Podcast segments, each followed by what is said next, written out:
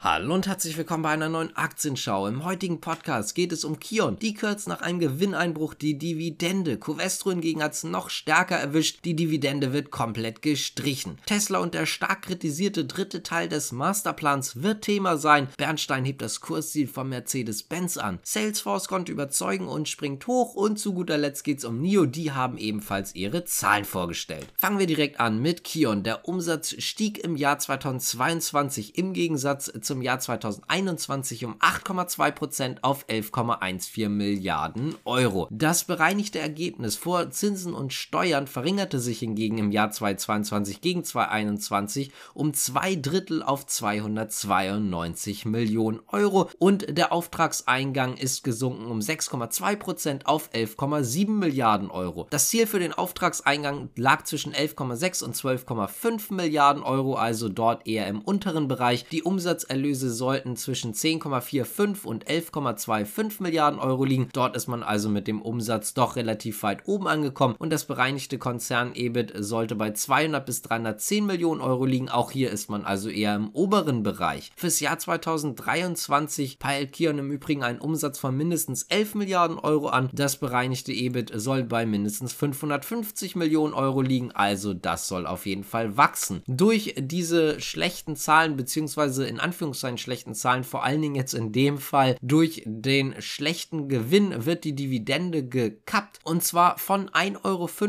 im Vorjahr auf 19 Euro Cent. In diesem Jahr Analysten hatten übrigens mit 24 Euro Cent gerechnet. Damit kommen wir jetzt auch zu Covestro. Die Aktionäre müssen auf die Dividende verzichten, denn man hat tatsächlich im Jahr 2022 einen Nettoverlust eingefahren von 272 Millionen Euro. Im Jahr 2021 2021 hatten die Anteilseigner noch 3,40 Euro je Aktie bekommen. Damals muss man aber auch sagen, hatte Covestro einen Überschuss von 1,62 Milliarden Euro erwirtschaftet. Im ersten Quartal soll das EBITDA übrigens zwischen 100 und 150 Millionen Euro erreichen. Im Vorjahr lag das noch bei 806 Millionen Euro, also auch das erste Quartal wird wahrscheinlich jetzt nicht ganz so gut sein. Kommen wir mal zu Tesla. Und zwar möchte ich jetzt einmal ganz kurz vorweg sagen, die Präsentation ging rund drei Stunden, da können wir absolut nicht über alles sprechen. Deswegen würde ich sagen, wenn euch das alles interessiert, dann könnt ihr das natürlich einfach selber mal eingeben bei Google, suchen oder sonst wie und dort dann einfach schlichtweg euch das Ganze mal angucken. Ich möchte jetzt ganz, ganz kurz ein paar Punkte zusammenfassen, die begeistert haben, die enttäuscht haben und auch vor allen Dingen natürlich, was Analysten dazu gesagt haben. Fangen wir mal ganz kurz an mit dem, die begeistert haben. Es ist nämlich so, dass man eine neue Autogeneration rausbringen möchte und dort sollen die Kosten gedrückt werden, insgesamt auf rund 25.000 US-Dollar. Das wäre natürlich sehr positiv. Außerdem soll ein neues Werk in Mexiko gebaut werden. Das bedeutet aber im Übrigen nicht, dass an anderen Standorten weniger produziert wird, sondern man geht natürlich einfach schlichtweg mit der Wachstumsstrategie davon aus, dass man auch selber mehr verkaufen kann. Es ist aber nun mal einfach schlichtweg so, dass man etwas, sagen wir einfach,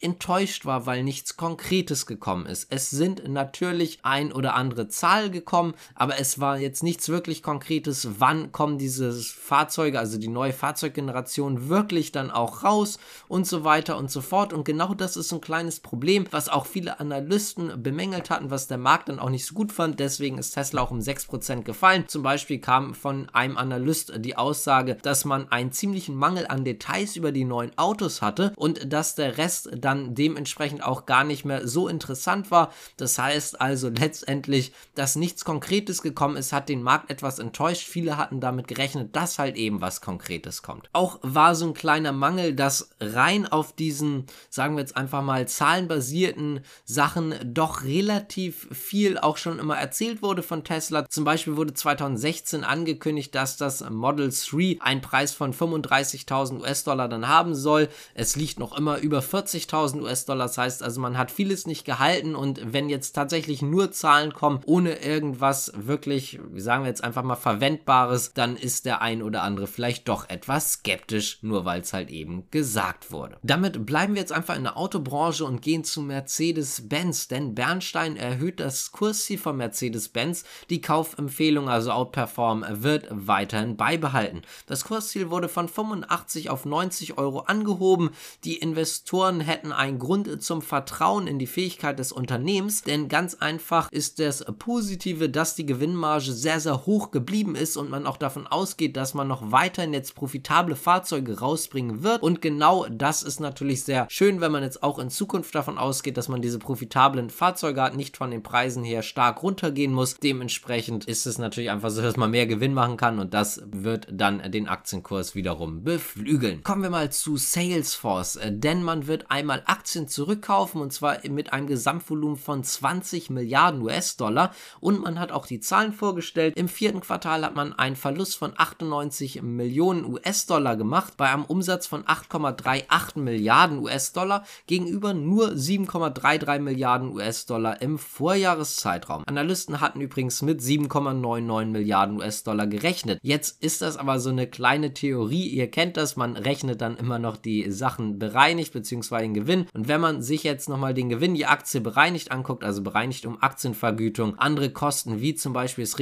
Restrukturierungsprogramm, also die Entlassung und so weiter und so fort, dann konnte Salesforce tatsächlich einen Gewinn von 1 US-Dollar 68 je Aktie erreichen nach 84 US-Dollar Cent im Vorjahr. Die Analysten hatten bei mit einem bereinigten Gewinn von 1 US-Dollar 36 je Aktie gerechnet. Das heißt also, die Analystenschätzungen waren doch deutlich unter dem, was tatsächlich gekommen ist. Im Gesamtjahr hat man einen Umsatz von 31,4 Milliarden US-Dollar erzielt. Das sind 18% mehr als im Vorjahr, beziehungsweise 22% mehr bei konstanten Wechselkursen. Der Gewinn je Aktie soll im Jahr 2023 im Übrigen auch sehr positiv sein, und zwar zwischen 7 US-Dollar 12 und 7 US-Dollar 14 je Aktie beim Umsatz von 34,5 bis 34,7 Milliarden US-Dollar. Analystenschätzungen lagen dort bei beiden viel niedriger. Der Gewinn je Aktie lag bei 5,87 US-Dollar je Aktie halt an Schätzung und der Umsatz sollte wohl laut Analysten bei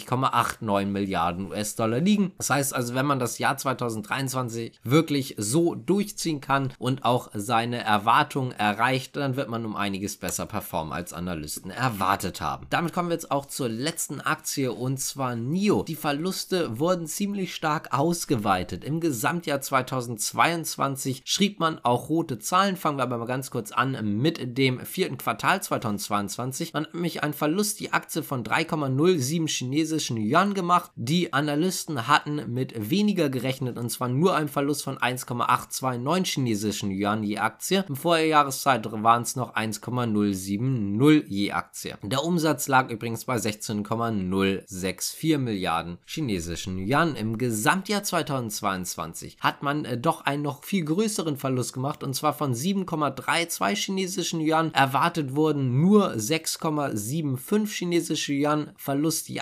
Natürlich und der Umsatz ist dagegen aber relativ äh, gut angestiegen und zwar von 36,136 Milliarden chinesischen Yuan auf 49,267 Milliarden chinesischen Yuan halt eben im Jahr 2022. Ganz kurz natürlich noch dazu gesagt, vom Jahr 2021 aufs Jahr 2022. Wenn euch das Ganze gefallen hat, dann könnt ihr gerne abonnieren, liken, kommentieren, die Glocke drücken und so weiter und so fort. Würde uns auf jeden Fall freuen und damit sage ich danke fürs Zuschauen und Zuhören. Bis zum nächsten Mal. Ciao.